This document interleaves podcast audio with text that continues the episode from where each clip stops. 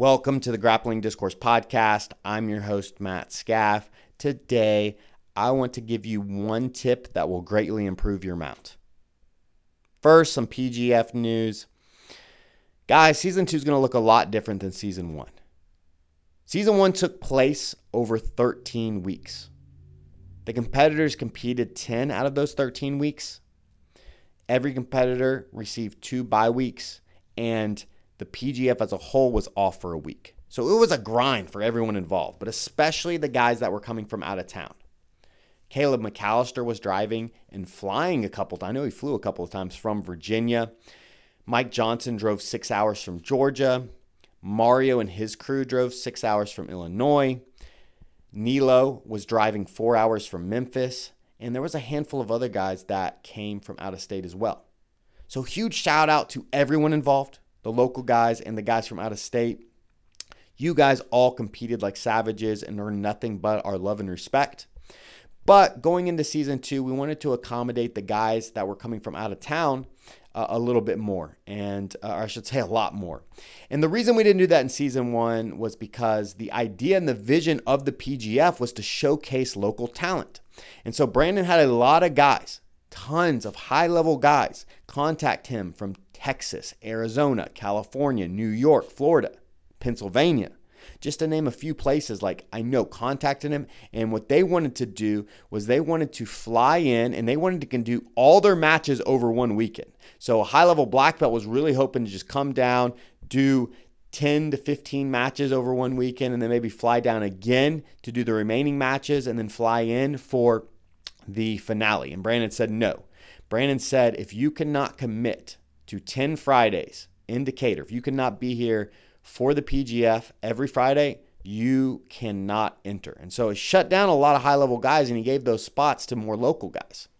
And as we know, season one turned out amazing. It was awesome. But the big problem with season two has been filling the competitor spots, especially with local talent.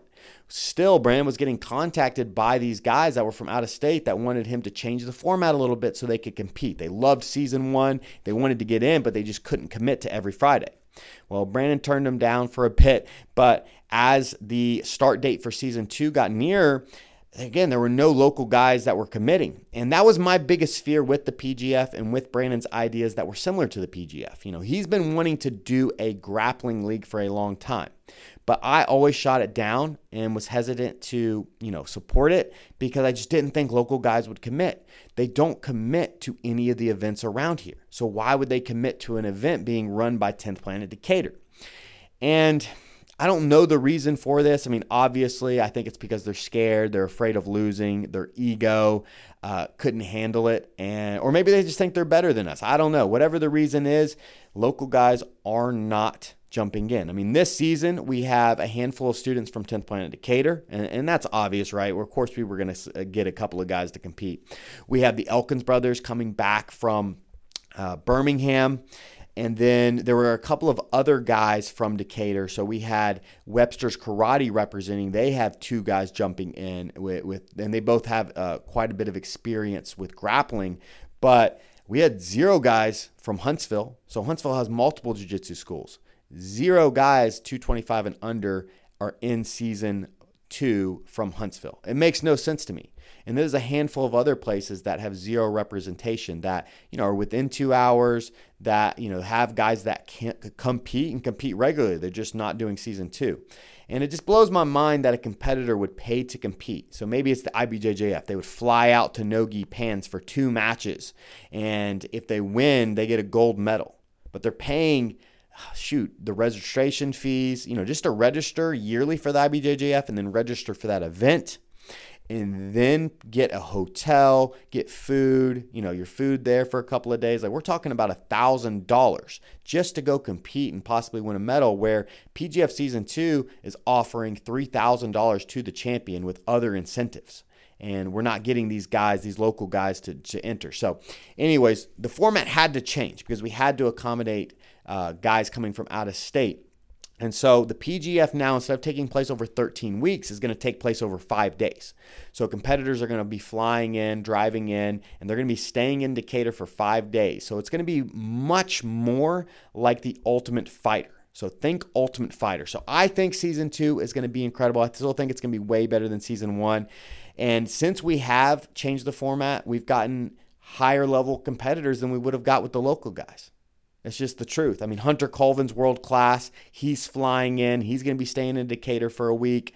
We've got um, Zach Edwards from 10th Planet Austin, the Bethlehem product. He is one of the top rising uh, top rising guys. He's going to be in for a week. Sam Barboza, he's been game this whole time. So he came in with the intention of living here in Decatur for like two or three months for season two. So I know he's super relieved that he can just get all of his matches over and he can only be he only has to be here a week instead of the full 13. I know Elijah's probably really happy he's not going to be making that drive back and forth from Chattanooga. I mean, that's not too far. It's only 2 hours, but it's definitely going to help those guys and it's going to allow the PGF to continue to grow. And now if this format works out, we're going to be able to get even higher level of competition because Brandon just announced this like 10 days ago and he already had a couple of top level studs enter. So I think if he would have been advertising this for two to three months, we would see even higher level guys. Probably a Danaher guy would be represented. I mean, there would be some top level dudes under 225.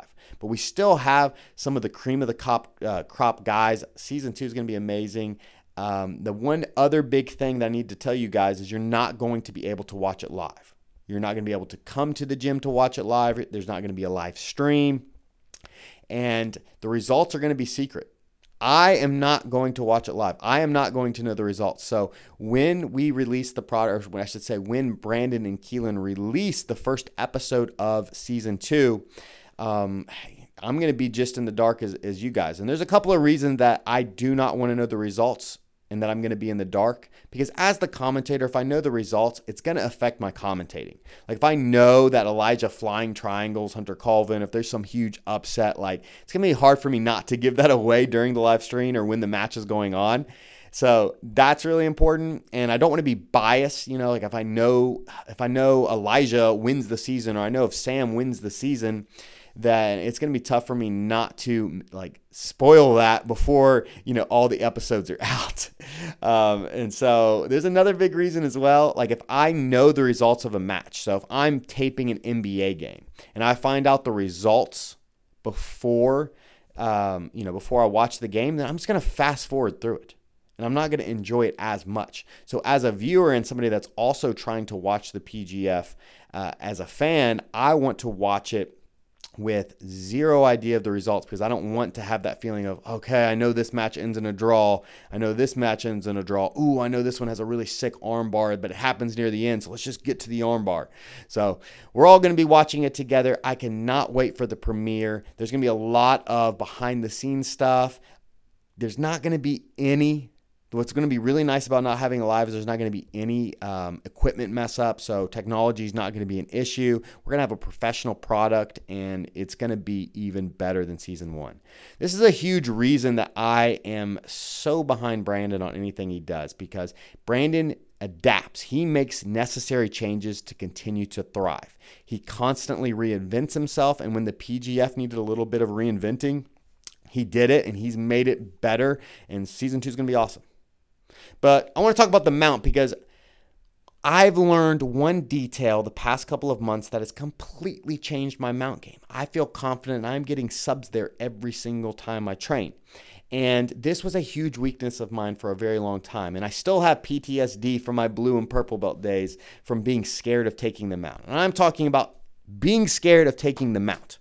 Now, when you guys when when you start with jiu-jitsu or at any point, what is the most dominant position. A lot of people will say the mount. Like you want to end up in the mount, especially in an MMA fight. People are like, no, no, you need a mount master. You need to be able to throw strikes from the mount. In the gi, getting to the mount, that X choke, that cross collar choke from the mount is most possibly that in the bow and arrow, probably the two most powerful chokes in all of the gi. So having a good mount game is really, really important. Well, I just never did until recently. I never played Mount and I never felt comfortable playing Mount. And a big reason for that was I'm a smaller guy. And so when I take Mount, I am putting myself on top of my partner's power. And so if I'm 160 pounds and I'm going against a 220 pound guy, even if he doesn't have any experience, if I do the position poorly, there's a really good chance that I lose it. And the consequences of losing it usually end up with me being on bottom. So I always found like side control, it's really, really tough to get thrown off uh, and rolled from side control. You have to do a really, really poor side control to get flipped. Uh, that's a very, very, very beginner mistake. But with mount, if your partner traps your arm and your leg and they're really explosive and they got an explosive bridge, it's really easy for them um, to bridge and roll you. It's really easy for them to elbow escape you and put you right back in half guard with an underhook. And now they're coming up into their wrestling positions. And I also had trouble with guys that were just benching me off.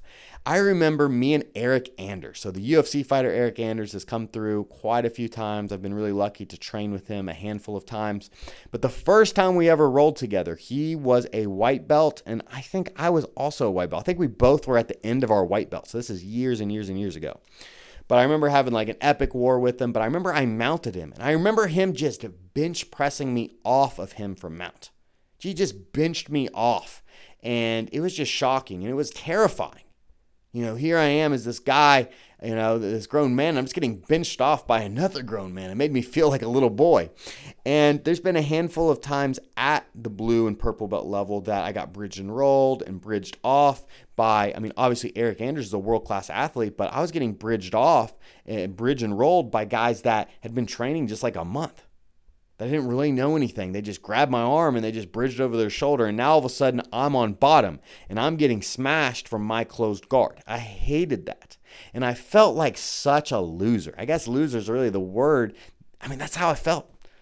I'm supposed to be this colored belt, and this white belt here is just exploding, and he's putting me on my back from me having the most dominant position. It was embarrassing, and I was embarrassed by my mount. And so, because I felt that way, I avoided it for a long time. I got super good at the other top positions, but that was a position that's been a weakness of mine for many, many years.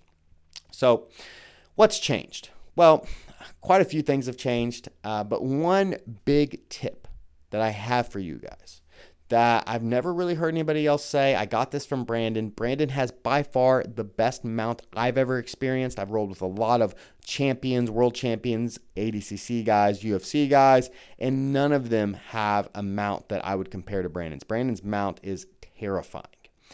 And it's really simple, actually. And the detail involves pinning the head. So, what you're going to do when you get to the mount position okay, is you're going to use your head to pin your partner's head.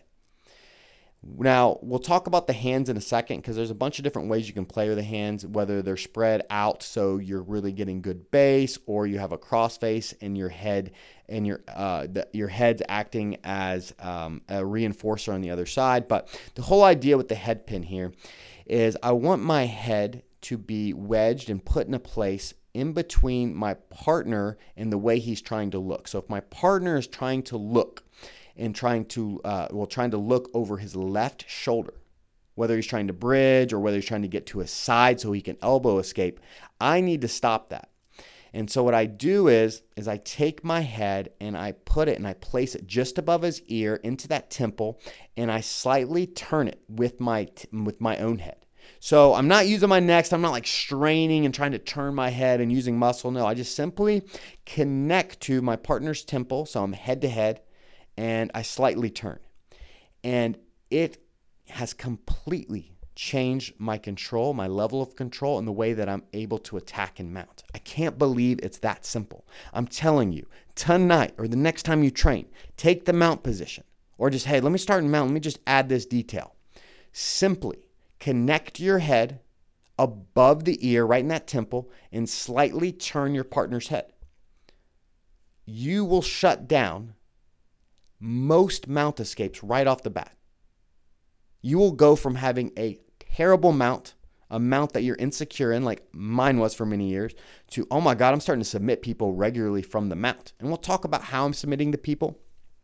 And it makes sense the like how Brandon's using this head pin uh, to set up his favorite submission, the punch choke, because that's what I've been hitting a lot of recently. Last night, man, I've, I've just been hitting these punch chokes that feel so pure. And it just makes me so happy because for a long time I had to force the punch choke. But now, since I'm able to control the mount, I'm able to technically put it in and finish with pure technique compared to just, oh, I'm going to try and punch her through your throat to get you to tap. So once you have that head pin position in place, now your hands, now you can go with the crossface, and the crossface with the head pin is incredibly powerful. And this is when you really want to start setting up your punch choke. That punch choke and arm triangle pay off of the crossface and head pin are the most money move in no gi mount. I mean, it should be a staple of every jiu-jitsu school to learn this technique and learn this idea and learn that attack series. But another way that I really like to play is I'll spread my hands like really far out. So, you know, nobody can overhook them. I'm not going to get bridge and roll, especially when I'm playing with people um, and I'm playing light. Like I'm not playing super aggressive. What I'll do is I'll just put my hands on the ground. I'll spread my fingers. I'll have my arms really wide, uh, wide apart and I'll get that head pin position. And so if my partner's trying to get to his left shoulder or trying to do a big bridge over his left shoulder, I'll put my head on the side, I'll connect to that, that side of his head so he can't bridge. Well, if he's now trying to turn the other way, well, first, that's going to be the secondary way that he wanted to go. Almost everybody has a primary side they like to escape to. They're going to try and escape to that side first. And when they can't go that way, and they can't because of the head pin, they're going to try and turn to the other side.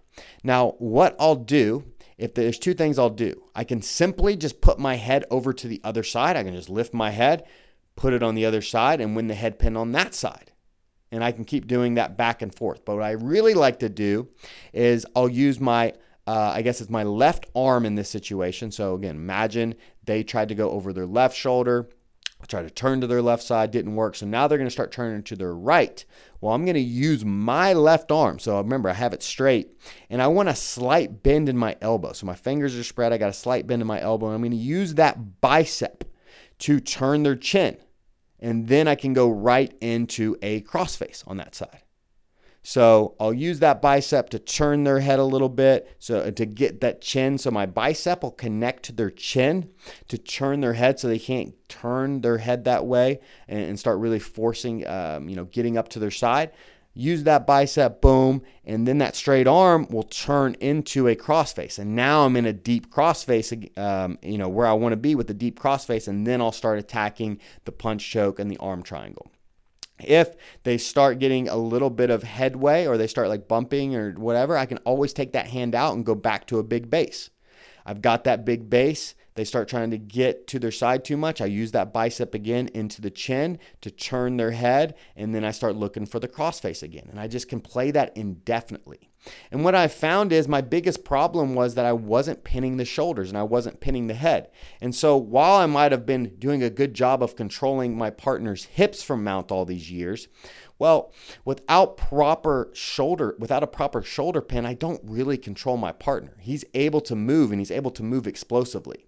My hips, and a lot of people, especially the bigger, stronger guys, they want your hips on top of theirs. And so they don't really care that their lower body, like even if you're skydiving Mount Lake, it doesn't really matter to them because they're like, look, your hips are on top of mine. If I just can get a, a, your upper body trapped, well, now I can explosively move and throw you off of me or turn the position to now where I'm on top.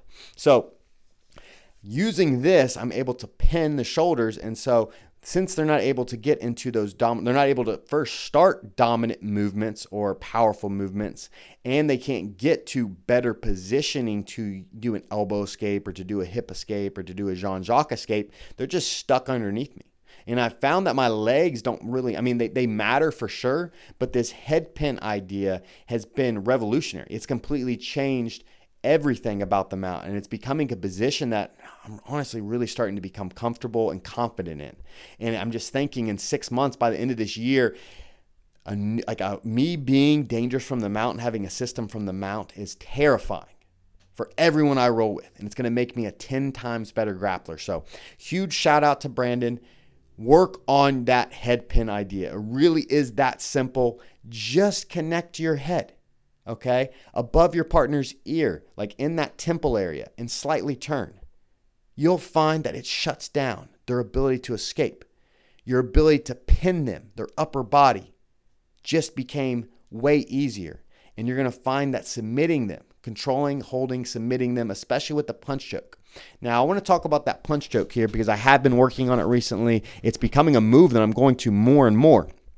And what the head pin has allowed me to do is open that neck up. So, since my partner's not able to turn on their side and I've got that head stuck into position, the neck's way more open. And so punching that fist in and getting that cat paw into the carotid, it's just pretty much always a money move. It's always open.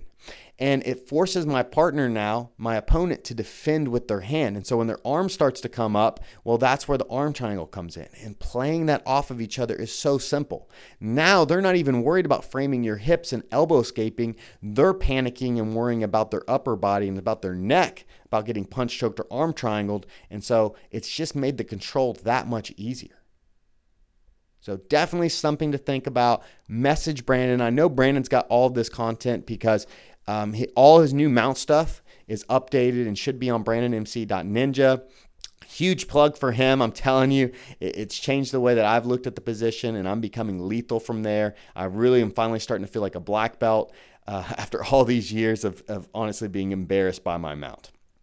Hope you guys enjoyed this episode. Let me know if you've seen the head pin or if you use it and you start to see success with it. I guarantee it's a game changer. Until next time, guys, peace.